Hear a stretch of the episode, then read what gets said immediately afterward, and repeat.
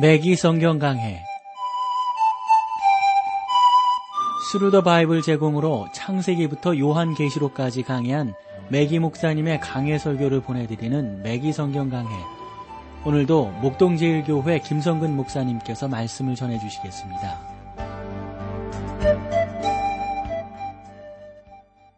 애청자 여러분 안녕하셨습니까? 매기 성경 강해 자 오늘도 여러분들을 어, 하나님의 말씀으로 인도하는데 자 오늘부터 이제 호세아서를 여러분들과 함께 나누게 되겠습니다. 우리가 일반적으로 이사야서, 에레미야서, 에스겔 그리고 다니엘서를 가리켜서 대선지서로 부르거든요. 그러는 반면 호세아부터 시작을 해서 말라기까지를 소선지서라고 부른다고요. 어, 보니까 한 12권 정도 되는데 어, 그렇게 긴 성경들은 아닙니다. 이렇게 짤막짤막한 성경들로 12권을 호, 어, 소선지서 이렇게 부릅니다. 이 12권의 책을 가리켜서 소선지서라고 부르는 내용은 어, 이유는 그 내용 때문에 그렇게 부르는 것이 아니고 분량 때문에 그렇게 부릅니다. 그러나 어, 호세아서가 다니엘서보다 길다는 사실을 고려할 때 이러한 분류 기준이 완전히 정확한 것이다라고 볼 수는 없습니다. 그러므로 우리가 소선지서라고 부르는 것의 분량이 반드시 적은 것은 아닌 것을 어, 우리가 알게 되고요. 어, 그러나 대선지서, 소선지서 이렇게 구분하는 것은 분량 그거 가지고 하는 것임을 여러분들이 상식적으로 알아두시면 되겠습니다. 소선지서의 책들은 어, 아주 대단히 그 민족주의적이지만 동시에 불간섭주의적이지 않습니다. 그러니까 이 소선지서는 하나님의 백성이 즉 이스라엘이 하나님께서 주신 율법인 십계명을 깨뜨린 것에 대해서 쭉 다루고 있습니다. 이것은 인간의 행위 즉 선행을 강조하는 것이 분명합니다.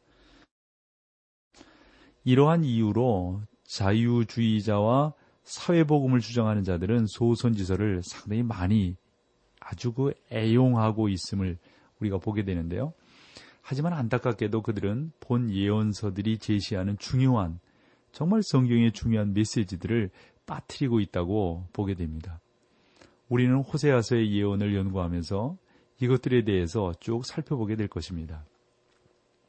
소선지서는 하나님을 알지 못하는 나라들과 동맹을 맺을 것, 맺은 것을 경고하고 있죠.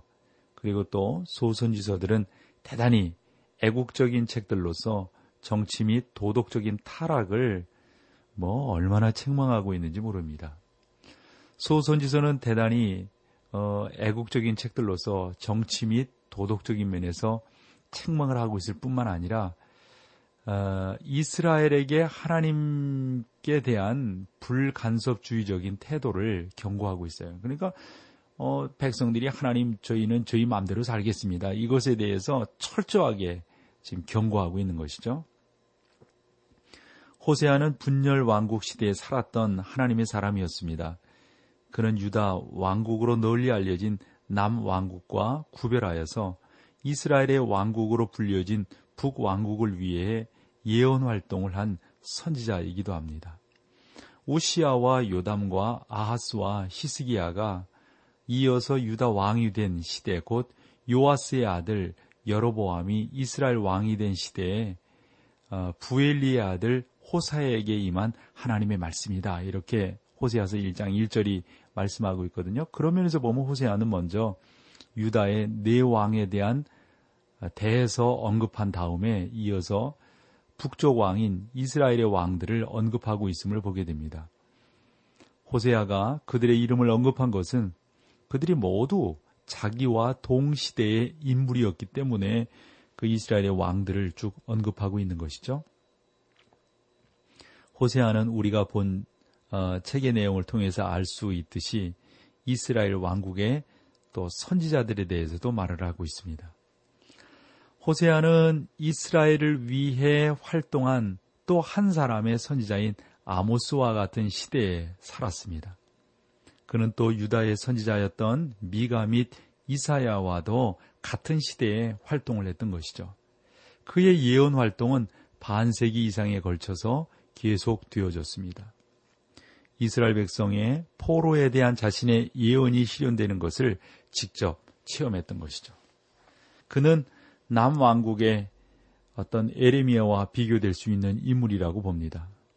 에레미야는 자기 백성에게 그들이 포로로 잡혀갈 것을 경고했고 그것이 실제 이루어지는 것을 볼 때까지 살았던 하나님의 사람이었습니다. 반면 호세아는 북왕국의 백성이 아수르의 포로로 잡혀갈 것을 경고했고 그것을 직접 목격을 했던 그러한 선지자였어요. 이처럼 에레미야와 호세아는 서로가 많은 그 공통점을 갖고 있어요. 그래서 에레미야 성경을 이렇게 쭉 보고 호세아 성경을 보면은 상당히 시대적인 또 어떤 하나님의 계시의 공통성을 갖고 있음을 우리가 찾아보게 되는 것이죠. 호세아의 주제는 하나님께 돌아올 것을 애원하는 촉구들로서 그 가운데 뭐 상당 부분을 차지하고 있습니다. 그래서 저는 본책의 대주제를 굳이 정한다면 세상에서 가장 무서운 죄, 감히 이렇게 아, 말씀드릴 수 있다고 봅니다. 따라서 저는 이것을 호세아서의 놀라운 예언에 대한 서론으로 어, 여러분들과 함께 나누고자 합니다. 오늘날 강단에서 선포되는 메시지가 너무 약하고 과감하지 못하다는 비판이 종종 가해지고 있는데 나아가 강단이 광해에서 외치는 자의 소리가 아니라 많은 사람들이 듣기 원하는 말이라든가 뭐 요즘 뭐뭐 뭐 죄송합니다만 저도 그런 요소가 없지 않아 있습니다만 너무 성공을 이야기하고 소망만을 이야기하려는 그러한 아, 경우가 없지 않은데 이런 부분에 대해서 상당히 비판이 가해지고 있음은 또한 하나님의 교회를 더 굳건하게 세우려고 하는 아버지 하나님의 인도하심이 아닌가 하는 생각도 가져봅니다. 대부분의 경우 사실은 아니겠지만 만약에 이러한 비판이 정말이라면 그것은 오늘날의 목회자들이 강단에서 삶의 중요한 문제들을 다루는 것을 두려워하기 때문이라고 봅니다.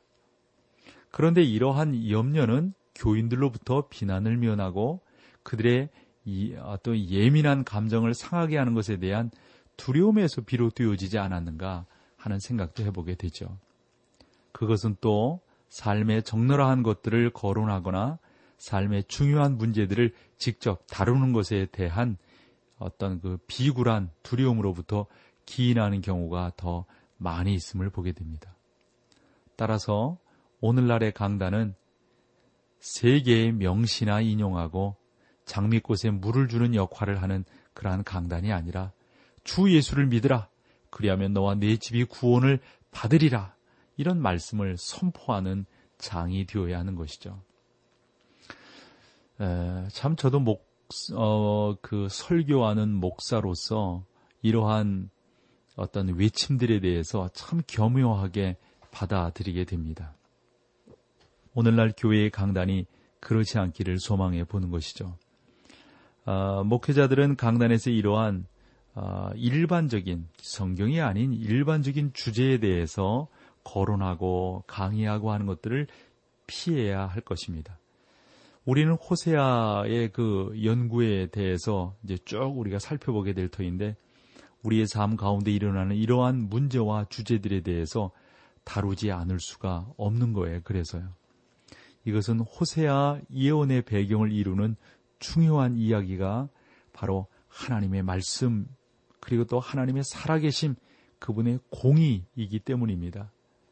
그것은 재미있는 이야기가 분명히 아닙니다. 그렇지만 우리가 호세아 선지자의 메시지를 알기 위해서는 반드시 그것을 알아야 합니다.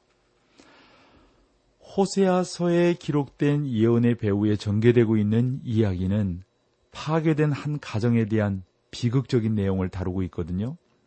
호세아가 또 그 주인공이고 그 아내 고멜이 주인공입니다. 호세아의 메시지는 그의 개인적인 경험이 배경을 이루고 있습니다. 그는 깨어진 가정으로 인한 통탄스러운 마음을 안고 이스라엘 백성에게 메시지를 선포하고 있는 것이죠. 자신의 가정을 통해 똑같은 아픔을 경험하고 있던 호세아는 하나님의 심정이 어떠할 것인지를 정확히 알고 있었습니다. 그래서 예, 호세아는 그러한 마음을 갖고 이것이 하나님 아버지의 마음이다.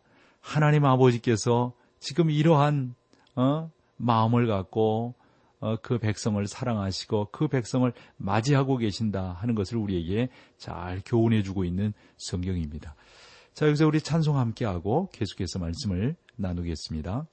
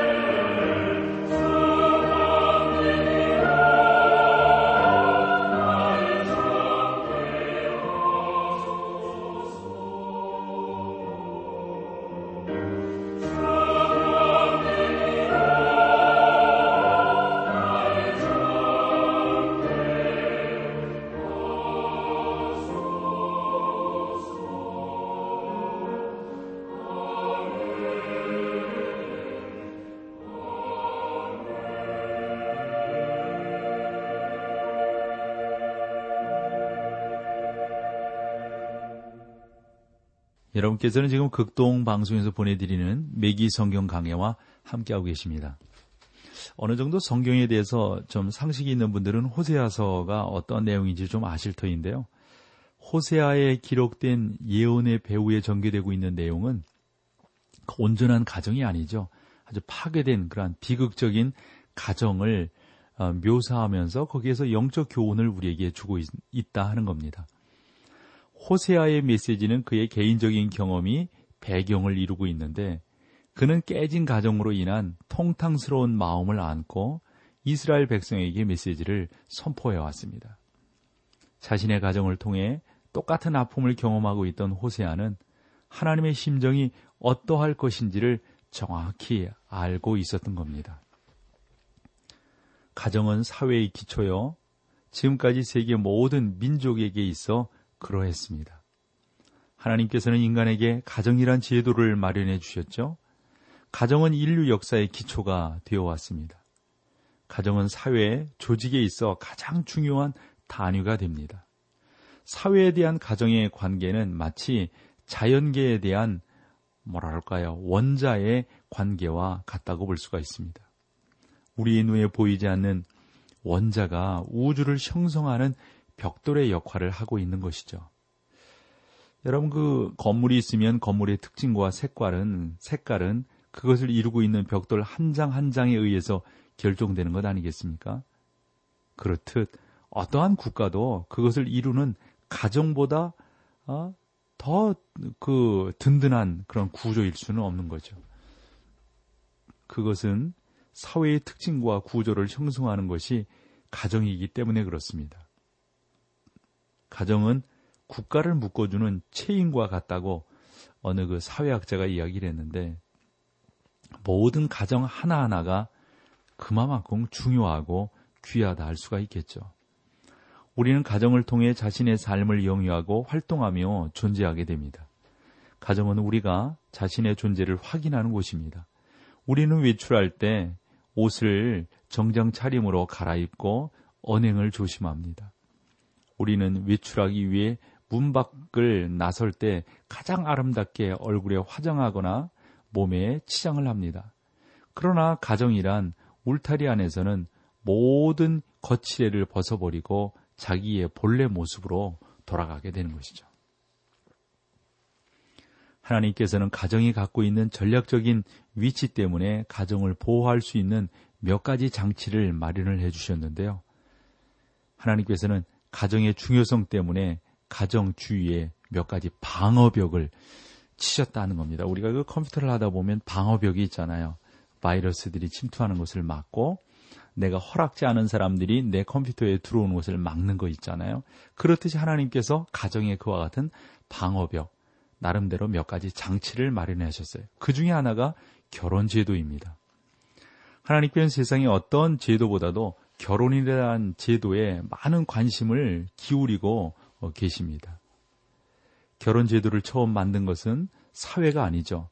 사회는 결혼이란 제도를 발견했을 뿐입니다. 제일 먼저 만든 것은 하나님이십니다. 하나님께서는 결혼 제도를 마련하여 그것을 인간에게 주셨습니다. 그러므로 결혼은 하나님의 직접적인 말씀에 근거한 것입니다. 이러한즉 이제 둘이 아니요 한 몸이니 그러므로 하나님이 짝지어 주신 것을 사람이 나누지 못할지니라 하시니 하나님께서는 인류 역사상 최초로 결혼식의 주례를 서신 분이십니다. 그러시죠. 하나님께서 아담과 하와의 결혼 주례를 쓰셨잖아요. 하나님께서는 최초로 신부를 신랑에게 인계해 주신 분이시죠. 하나님께서는 최초로 한 쌍의 부부를 축복해 주셨어요. 결혼에는 여러분 그 법적인 계약이 있고 또 경제 살림이 있고 또 상호 사랑하는 그런 어떤 결합의 의미가 결혼에 담겨 있잖아요. 그런 면에서 결혼을 하나님께서 제정하셨고 하나님께서 그렇게 활동하도록 인도하셨다는 겁니다. 결혼은 하나님의 절대적인 명령에 근거합니다. 많은 사람들은 자기들이 결혼 생활을 하는데 결혼 신고와 목회의 주례가 있으면 충분하다고 생각합니다. 그런데 우리 사랑하는 우리 매기 성경 강의를 애청하시는 성도 여러분. 그러나 여러분이 성공적인 결혼 생활을 하기 위해서는 하나님께서 함께 하셔야 합니다. 하나님께서 함께 하시지 않는 결혼 생활은 반드시 실패하게 되는 거죠. 하나님께서는 인간에게 자식을 낳도록 하시고자 결혼 생활을 통한 성적 욕구를 허락하셨습니다. 이것이 바로 가정을 이루는 요소가 됩니다. 그 둘이 한 몸이 될지니라. 이러한즉 이제 둘이 아니요 한 몸이니 하나님께서는 인간의 에덴 동산에서 쫓겨나기 전에 그들에게 결혼 제도를 주셨어요.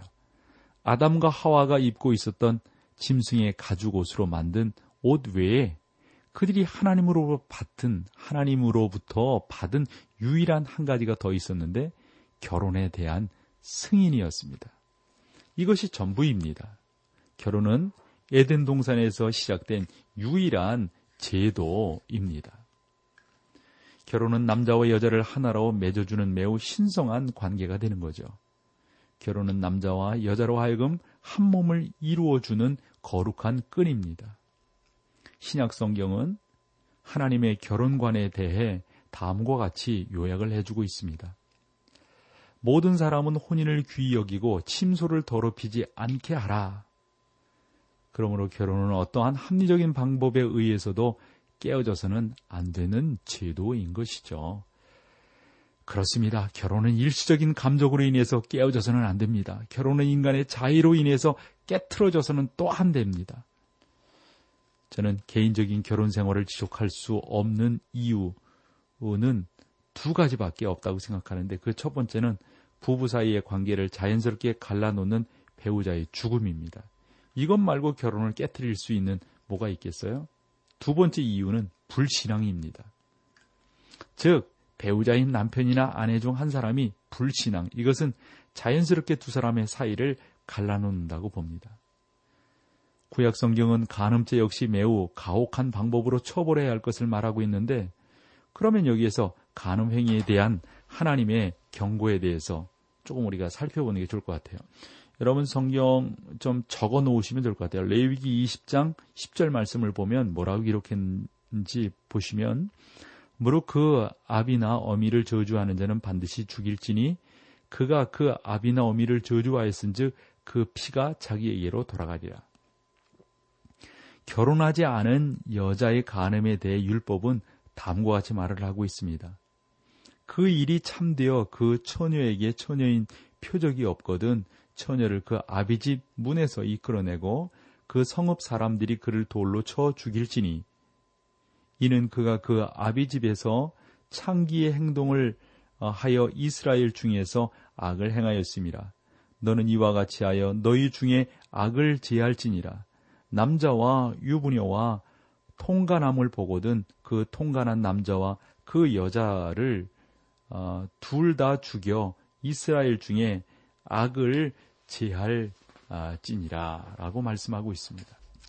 그러니까 요즘 사회가 좀 많이 변화되어지고 또 가치관도 참 많이 변화됐잖아요. 이런 면에서 우리가 다시 한번 생각을 해봐야 되는데 어쨌건 결혼 생활의 파경에 대해서 어떠한 변명의 여지도 저는 있을 수 없다고 봅니다. 로마서 7장 2절 3절을 보면 어, 이혼한 사람은 삶의 동반자가 있어도 절대 재혼을 해서는 안 된다는 극단주의적인 주장의 어떤 근거로 사용하는 그러한 경우들이 많은데 그렇지만 로마서 2장 아 7장 2절 말씀을 보면 다음과 같이 말씀하고 있어요. 남편 있는 여인이 그 남편 생전에는 법으로 그에게 매인 바 되었으나 만일 그 남편이 죽으면 남편의 법에서 벗어나느니라.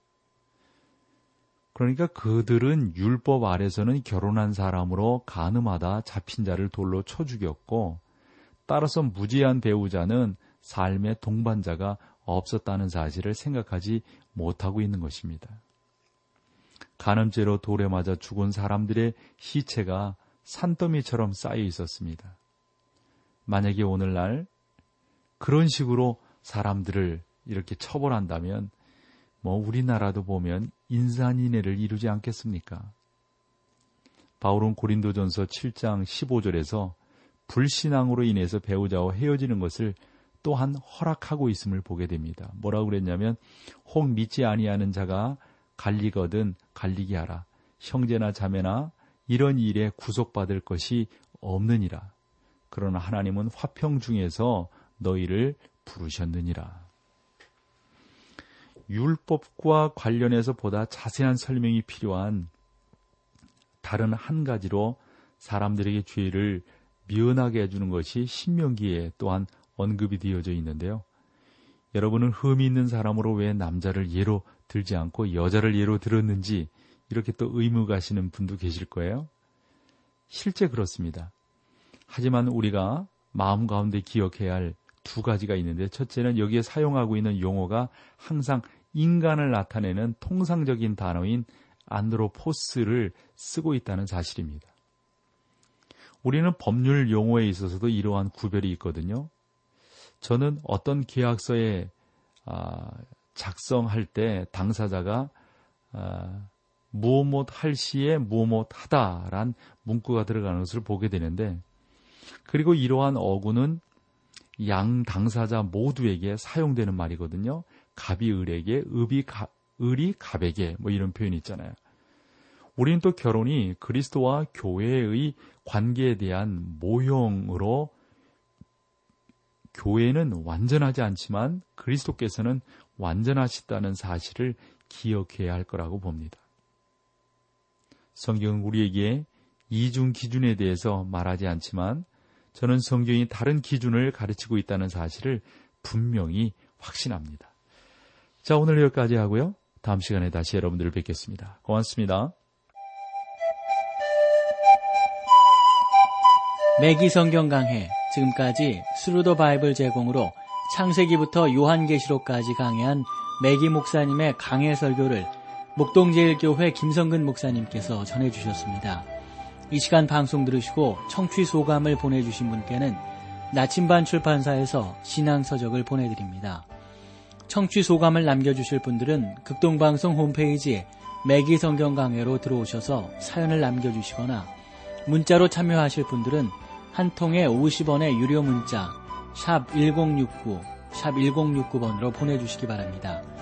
매기 성경 강해 오늘 순서를 마칩니다.